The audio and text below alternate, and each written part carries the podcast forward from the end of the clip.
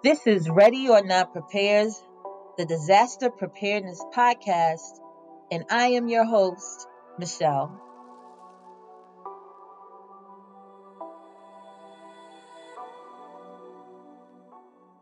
And welcome. The topic of this episode, policing in the Black community. Is community policing the disaster preparedness solution? I want to address this specific topic in lieu of the Derek Chauvin trial for the murder of George Floyd, because during and after the hearing, we have continued policing incidents, especially and predominantly in the Black community. Now, many of these you may have seen or heard about.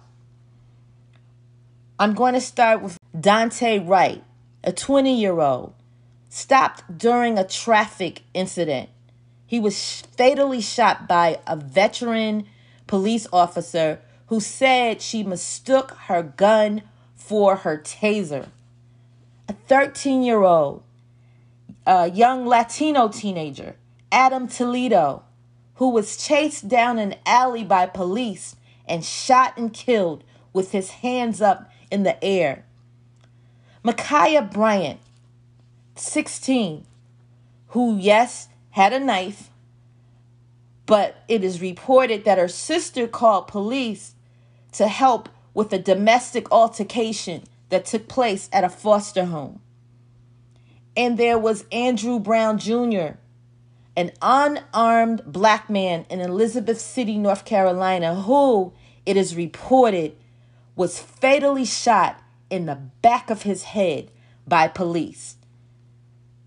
And that footage won't be released to the public. There are others. I don't necessarily know the time frame. I don't know if these fell before, during, or after the Chauvin trial. But I do want to give voice to some of their names. I'm only going to name a few. Quavon Webb, Deshaun Eandi Hodge, Demontre Bruner, Saeed Joquin, William Lamont Du Bois, Brent DeAndre Martin, Malcolm Milky, Xavier Ray Williams, Sean Lee Fur, Jonas Joseph, Kelvin D. Shaw, Elmer L. Mack, Joshua Johnson, Chase Rosa, Virgil Thorpe, Joel Acevedo, Stephen DeMarco Taylor, Derek L. Powell, Jasmine Washington, Goldie Bellinger, Jonathan Lee Adams, Kanisha Nicole Fuller, Desmond Franklin, Joshua DeAndre Ruffin, Dwayne Curtis LaFon, Idris Abdus Salam, Tommy Dell McLaughlin Jr., Nathan R. Hodge, Etan T. Tanzymore, Tyrell Rex Fincher, Danielle Prude, Kamal Kobe Edwards, Alvin Lamont Baum II, Michael Johnson, Harold Spencer, LeBaron Ballard, William Dion Tober Simpkins, Darren Barnell Foy, Daryl William Mobley Sr., Donnie Sanders, Zachary Anderson Jr., Barry Gideus, Tyler M. Jones, Elijah Jamal Brewer. Again, this is just to name a few, and if I've mispronounced anyone's names, my apologies. I say that to give us some perspective of why I want to do this particular episode. As a matter of fact, this topic is a Ready or Not Prepared's two-part series.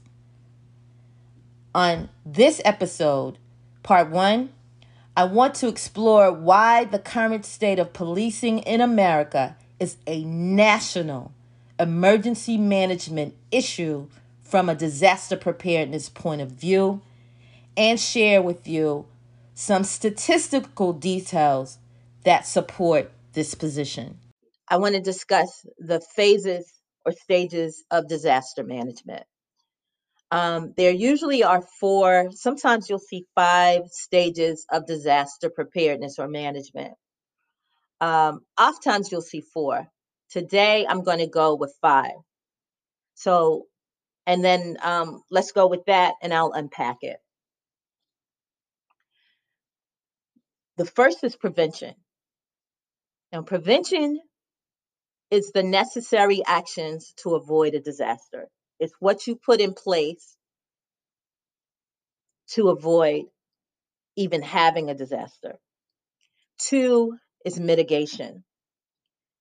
Mitigation are the measures that you put in place to prevent or reduce the impact of a disaster. So again, it's prevention, mitigation. Now, in both of these cases, prevention and mitigation, you have to be proactive. We can't react. This is before it all occurs. So you have to be proactive in prevention and mitigation. I'm going to pause for a second because it brings to mind my son, as I unpack this. My son, my oldest son, Chaz DL, he has a motivational audiobook / CD because it has music that it's read over music or said over music. And it's called The Bird by the Door. And actually it's supposed to be released, or it will be released on May 3rd.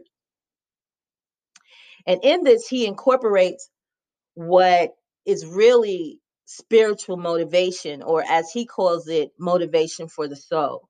And he, again, does this over music, but he has a track on it, which just came to mind, and it's called Plan and Map Out.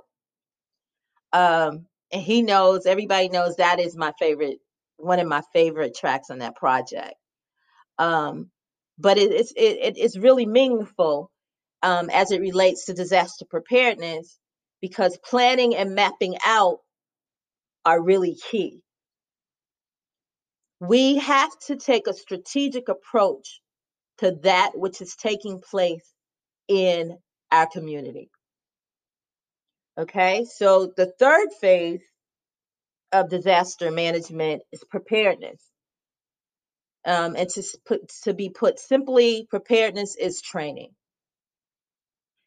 The fourth is response. Response is the action or actions that you put in place immediately before, during, and immediately after disaster. So if you know, say a hurricane is coming, then it's certain things that you're going to do before the disaster, like you're going to shelter in, you're going to get in, you're going to go downstairs. That's your response to the disaster. It's things that you're going to do during the disaster, and then immediately after the disaster. That is the response stage. Fifth is recovery. Now, recovery are the actions we take to return a community to normal, or to return a community to as close as normal as possible. So, which brings me back to the topic of this episode, policing in the Black community. My question is community policing the disaster preparedness solution? I think so. I think that we can find a solution to the police interactions that we're having in our community through disaster preparedness, meaning through how disaster preparedness or disaster management is structured. Here's how. The Black community specifically has continuously suffered from the impact of police interactions in our community. It's been going on for years, but it has come to a point that we really have to think long and hard about even calling the police to an emergency. I think in our community, the best recourse for most, because I can't speak for all, but the best recourse for most people is avoidance. Not even deal with the police. Not even, you know, if you see a policeman, you want to go the other way. If you see a crime, you're kind of hesitant as to, man, should I call the police? Because the crime may be less than what would happen if you called the police for assistance. And that's reality. I mean, overall, essentially, we try to avoid police for any reason because you just don't know how it will go. You just don't know the outcome. The current relationship that our community has with the police and the state of policing in our community is unsustainable. It just does not work. It has not worked. And as presently structured, it cannot work.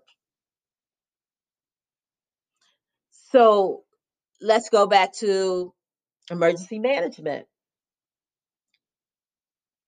Here's a question. In emergency management, what is done when a disaster repeatedly occurs, when it occurs over and over again?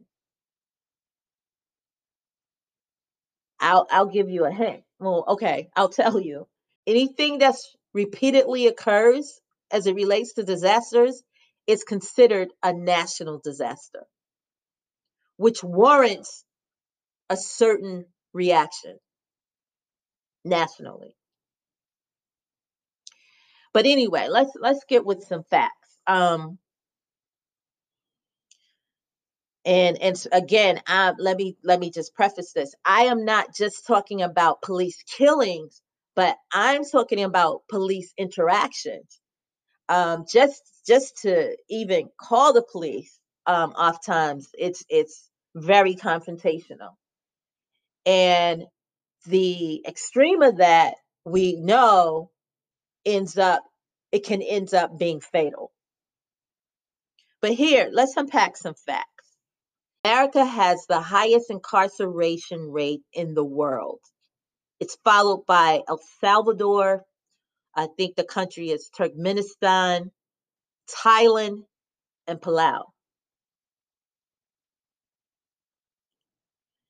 Pew Research, and that's the research group, Pew. Pew Research has showed in 2017, I think I looked at a report. I think that was the latest, 2017, the report I looked at. It showed that Blacks represent 12% of the United States adult population, but are 33% of the sentenced prison population, whereas whites were accounted for 64% of the adult population, but are 30% of prisoners, of the prison population. And while Hispanics represented 16% of the adult population, they accounted for 23% of inmates. This was 3 years ago. Let's do some more numbers. When we talk about, I'm going to deal with the imprisonment rate. And when we talk about imprisonment rate, it actually counts the number of prisoners per 100,000 people, right? So in 2017, there were about 1,600 Black prisoners for every 100,000 Black adults, which was nearly 6 times the imprisonment rate for whites.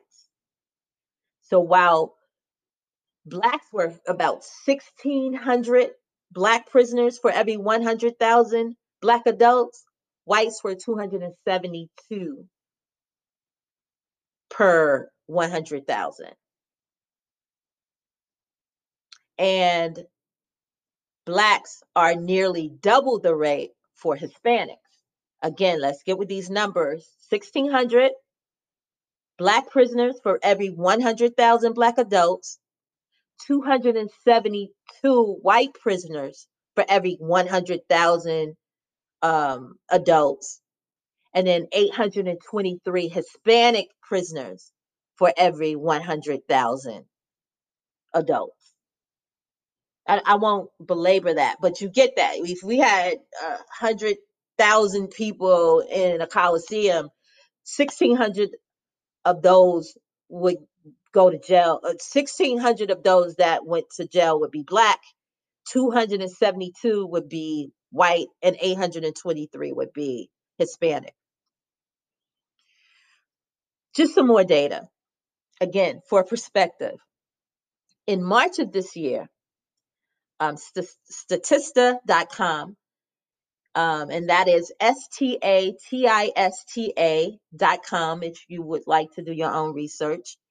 In March of this year, Statista.com reported that the trend of fatal police shootings in the United States seems to only be increasing, with the rate of fatal police shootings among Black Americans being much higher than that for any other ethnicity. Statista.com also reported that in 2019, the incarceration rate of Black Americans was the highest rate of any ethnicity, of any. And an interesting side note is that Native Americans were the second highest. And I thought that was odd. I think that's odd because, and I say this respectfully, you really don't see a lot of Native Americans. So for them, for Native Americans to have the second highest rate of incarceration is very interesting to me. Again, these statistics affirm that the relationship with police and the Black community is a disaster. Any way you look at it, from a formal official definition of disaster, from a national perspective of disaster, it just is a disaster. So I want to thank you for tuning in to this episode. If you want to go further in terms of the statistics and do your own research for your own data, you can visit Mapping Police Violence, the website. It's a research and advocacy group that examines various policing incidents throughout the country, such as those and many others like those that I discuss. And for your information, that's www.mappingpoliceviolence.org. Again, for your own due diligence. Join me here next week at Ready or Not Prepares, the podcast, for part 2 on this topic. Policing in the Black community. Is community policing the disaster preparedness solution? If you would, be sure to like, share, and subscribe to Ready or Not Prepares. If you like our show and want to know more, be sure to visit our website at www.readyornotprepares.com or any of our social media platforms. We're at Ready or Not Prepares on IG, Ready or Not Prep on Facebook, and you can subscribe to the YouTube channel, Ready or Not Prepares on Air. Peace.